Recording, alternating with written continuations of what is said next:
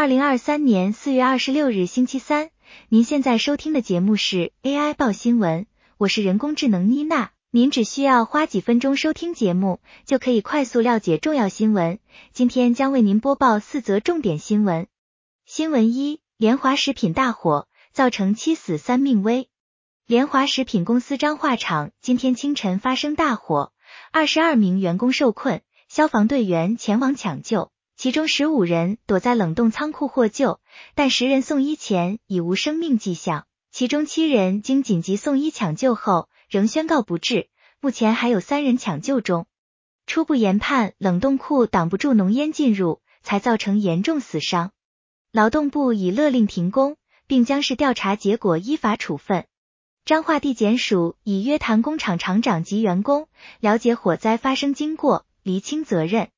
总统府、行政院、军队不幸罹难的员工及其家属表示哀悼，要求全力救助伤患，并尽速厘清火灾发生原因。联华食品公司表示，火势已扑灭，二十二名受困人员已全数救出，并送医救治中。起火原因初步判断为生产机台意外起火所致，详细原因由消防人员鉴识。此事故对营运影响有限。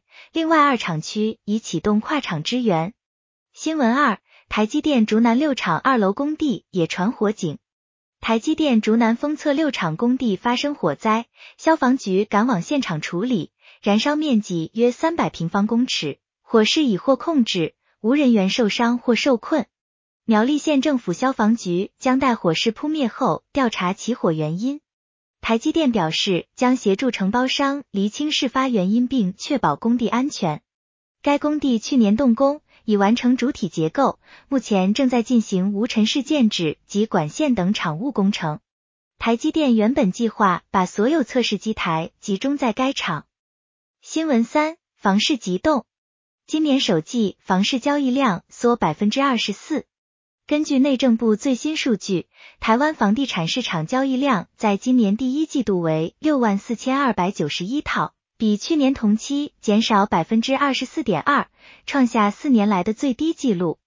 房地产业界表示，这种程度的下降只出现过五次，包括两千年的互联网泡沫、二零零八年的金融危机、二零一二年的奢侈税、二零一六年的房地合一税和今年。专家指出，今年的房地产市场交易热度不如以往，建议有购房需求的民众在价格盘整时积极观察市场，并评估自身经济能力。虽然全球通货膨胀尚未显著放缓，但由于当前经济前景多变，房价难有上涨的理由。新闻四：台币连七贬，价格来到三十点六八元。台股昨日二十五号下跌超过二百点，失守季线。